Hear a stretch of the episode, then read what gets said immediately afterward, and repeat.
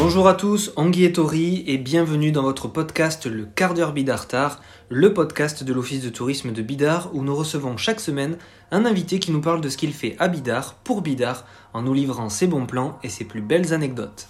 Et aujourd'hui on reçoit Philippe Echeverry. Egonon Philippe, comment ça va? Egonon d'ici Kiuncha, très bien. Alors Philippe, tu es propriétaire des chambres d'hôtes Irigoyen à Bidar évidemment. Parle-nous un peu de cet endroit et de son histoire, de ce que l'on peut y trouver par exemple. Oh ben, c'est une très très très très longue histoire puisqu'on n'a aucune idée, malgré toutes les recherches que j'ai pu effectuer, de la date de la création. À l'époque, hein, ils ne se souciaient pas de, laisser des traces. Euh, et puis, il n'y avait pas le PLU, le poste, euh, le, registre, machin. Donc, voilà. La pièce la plus ancienne que j'ai pu retrouver euh, au niveau de l'état civil, à Bidar, c'est l'acte de mariage de mon arrière, arrière, arrière, arrière grand-mère le 17 octobre 1648. Donc ça fait euh, quelques siècles, ce qui suppose qu'ils ont vu passer euh, Louis XIV euh, devant la maison pour aller se marier à Saint-Jean-de-Luz, ah, puisque c'était la route On n'a pas tous ce privilège de, croiser ou de rencontrer Louis XIV. C'est devenu d'ailleurs euh, très rare de nos jours. Mais en tout cas, c'est une belle histoire. Et en parlant d'histoire, j'ai envie de rebondir sur euh, l'histoire de cette bâtisse qui, aujourd'hui, on le répète, est devenue une chambre d'hôte. Mais ça n'a pas toujours été le cas. Alors, est-ce que tu peux nous raconter ce que c'était auparavant? C'était une ferme hein, qui a failli être euh, rasée et j'ai dû la sauver in extremis des, bulldozers. J'ai fait des chambres d'hôtes, mais c'était pas le projet initial. C'était pour des amis qui avaient un restaurant euh, au sud de Bidar. C'était un petit peu le, début des chambres d'hôtes, 1992-1993. Et vu l'environnement, c'est-à-dire qu'on a le centre d'entraînement de golf qui est derrière la haie, ici. La plage est à 400 mètres, la plage du pavillon royal. On a un centre équestre qui est pas loin non plus. Euh, et une thalasso à 800 mètres euh. Donc il y a tout ce qu'il faut autour. C'est ce qui m'a décidé en fait à me lancer dans cette aventure. Et en effet, quelle aventure Je me permets de le souligner puisque c'est vrai que la chambre d'hôte est quand même idéalement bien placée, il y a tout à proximité. Et en plus de ça, je me permets aussi de le dire par rapport à nos auditeurs qui ne peuvent pas forcément visualiser, mais la façade extérieure est quand même euh, grandiose, c'est magnifique. Alors euh, on, voit quand même le travail de restauration qui essaye de conserver bah, la façade euh, d'origine, hein. on, l'a vu sur une image d'archive justement, donc c'est très intéressant. Mais quand on rentre aussi à l'intérieur, bah, là il se passe forcément quelque chose, on voit ces poutres apparentes, c'est l'âme de la maison qui parle, donc forcément ça fait quelque chose, ça procure un peu d'émotion quand on connaît la date de cette maison, son histoire, et justement, ben, euh, elle est liée forcément à la commune puisqu'elle euh, y est implantée. Euh, et, nous, on aimerait bien avoir ton ressenti aussi vis-à-vis de la commune puisqu'on sait que tu vis ici, que tu portes Bidar dans ton cœur. Alors forcément, on a envie de savoir ce que représente Bidar pour toi. Alors, ma grand-mère maternelle, qui est née ici, qui était une garate, a fait 800 mètres pour aller épouser un certain Joseph Michelena, qui avait une entreprise et qui est resté 30 ans maire de Bidar. Bon, elle pas aller trop loin, ça va. C'est lui qui a construit la mairie telle qu'elle est. D'accord. Les écoles aussi, avec Gratto comme architecte. Euh, voilà, donc c'est un lien fort. Un lien très fort, effectivement, puisqu'on connaît tous euh, la mairie de Bidar, qui surplombe cette magnifique place qui a été euh, réaménagée récemment et euh, qui depuis toujours constitue un lieu d'échange et de convivialité. On y vient pour boire un verre, pour manger, pour passer du bon temps, donc forcément je pense que ça touche chacun d'entre nous, que ce soit les locaux mais également les gens qui viennent en vacances, on est tous passés au moins une fois sur cette belle place. Donc forcément, ben, c'est un lien très fort, on le partage avec toi également, et, c'est vrai que ben, on comprend totalement que, que Bidar te soit cher, dans le sens où, euh, tes grands-parents étaient déjà fortement impliqués euh, dans la, vie de la commune. Euh, si tu avais une anecdote à nous raconter, un moment que tu as vécu à Bidar et qui a marqué tes esprits, que tu n'oublieras pas, ce serait quoi par exemple? Même plusieurs titres de, de champion du Pays Basque et de champion de France de Grand Chistera, de mon fils, hein, qui, a, qui, a, commencé tout jeune, à l'âge de 7 ans à la Costacoac et euh, qui a donc euh, été un, des, petits champions de, la Costa Coac dans la Cesta Punta au Grand Chistera. D'accord, alors justement, qu'est-ce qui l'a motivé à intégrer cette, euh, cette Costa Coac? Est-ce que tu as aussi œuvré dans, cette équipe? Est-ce que euh, la pelote, ça fait partie de l'histoire de la famille également? Non, pas vraiment. Bon, bien que mon, oncle était champion de France à main nue, mais euh, non, mon fils suivait sa scolarité à l'Icastola à Bidar, après au collège à, Cibourg, le collège de CHK. Donc tout naturellement, et il a fait de la pelote, que ça faisait partie de... Voilà. Après, il a bifurqué il a laissé la pelote, il fait du, sauvetage côtier champion d'Europe. Mais voilà, ça fait partie des sports locaux, de la vie locale. Euh, auxquels on, peut difficilement échapper. Alors on va revenir un instant sur le cœur de ce podcast qui est quand même les chambres d'hôtes que tu tiens depuis maintenant des années et finalement ça n'a pas été toujours facile au cours de leur histoire. Elles ont même failli ne pas exister euh, à cause de certaines embûches. Alors raconte-nous tout ça. Au départ, c'est une opération de sauvetage du patrimoine. Irez-vous que le maire de l'époque, il y a 27 ans, euh, s'était mis dans l'idée de, la raser. Voilà. Pour faire euh, ben, des logements euh, de vacances, je ne sais quoi d'autre, mais enfin, c'était pas du tout dans l'esprit.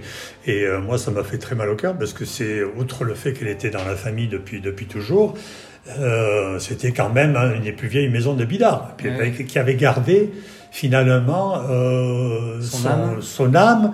parce qu'elle n'avait pas été habitée, donc on n'avait pas fait des baies, des, des, encorbellements et je ne sais quoi, qui fait qu'aujourd'hui beaucoup de maisons ont, perdu leur, leur, leur, âme parce que ben, on les a transformées au cours des siècles. Donc elle est restée vieille fille dans son jus, hein, une bouchourdine comme on dit, euh, et euh, donc je l'ai aménagée pour faire des chambres d'hôtes. Donc mm. tout a été conçu euh, avec l'architecte au départ pour faire une entrée indépendante. Euh, moi j'ai mon j'ai mon mes appartements d'un côté, les gens rentrent de l'autre, donc il n'y a pas de gêne de ce côté-là. Et ça a été conçu, ça a été reconçu, Berito en basque, hein, il a été rénové pour faire des chambres d'hôtes. C'était les premières à l'époque. Il y en avait, il y avait c'était le tout début, entre, entre l'Adour et la Vidassois, euh, j'étais tout seul, en 94. Hein. Voilà, ça remonte quand même à voilà. pas mal de temps. Donc ça a été conçu comme ça, et euh, les chambres sont dans les anciens greniers. Donc euh, on a eu qu'à monter des cloisons, parce que c'était des planchers de chêne qu'il y avait. Donc ça n'a pas été difficile, hein. on n'a pas besoin de torturer des murs, ça a été assez relativement facile à faire. Combien on trouve de, chambres ici?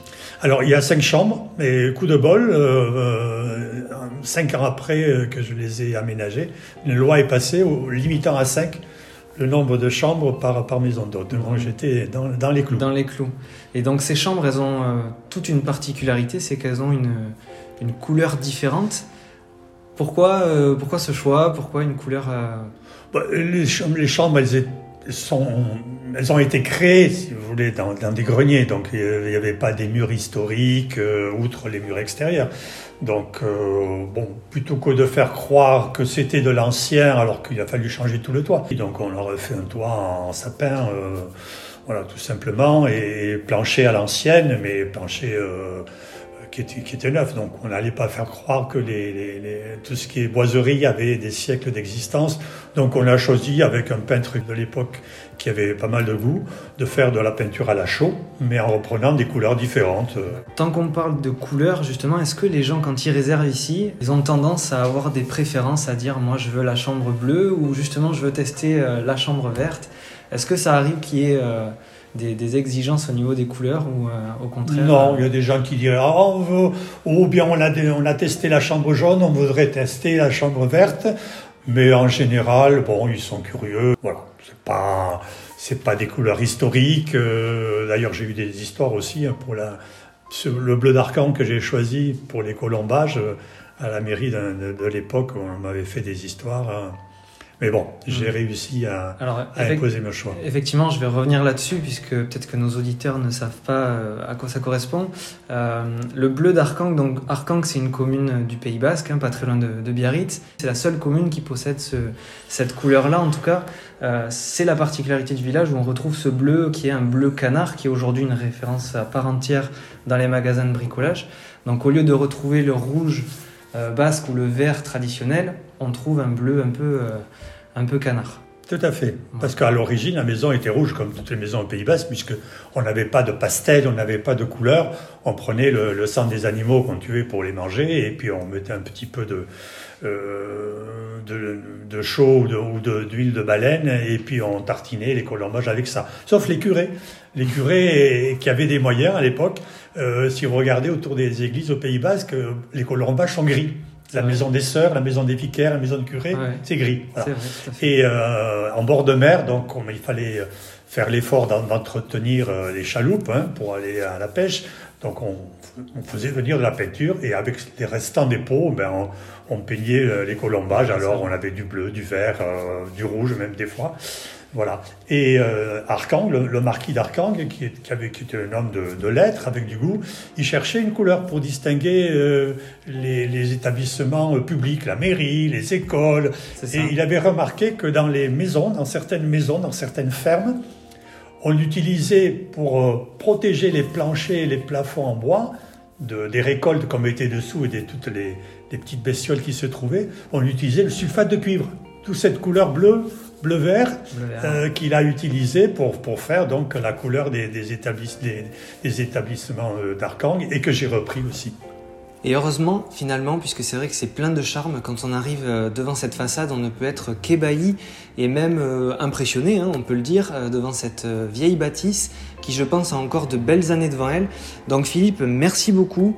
Euh, au nom de toute l'équipe de l'Office de tourisme de Bidar, Mileshker. Mileshker Solé. C'était un plaisir de te recevoir sur ce premier épisode euh, de notre podcast. De notre côté, on te souhaite tout ce qu'il y a de meilleur pour cette nouvelle année et euh, ben, on espère que nos auditeurs ne manqueront pas de s'arrêter chez toi s'ils sont de passage à Bidar. Quant à nous, on se retrouve la semaine prochaine pour un deuxième épisode de votre podcast. Prenez soin de vous. Issa Nuncha.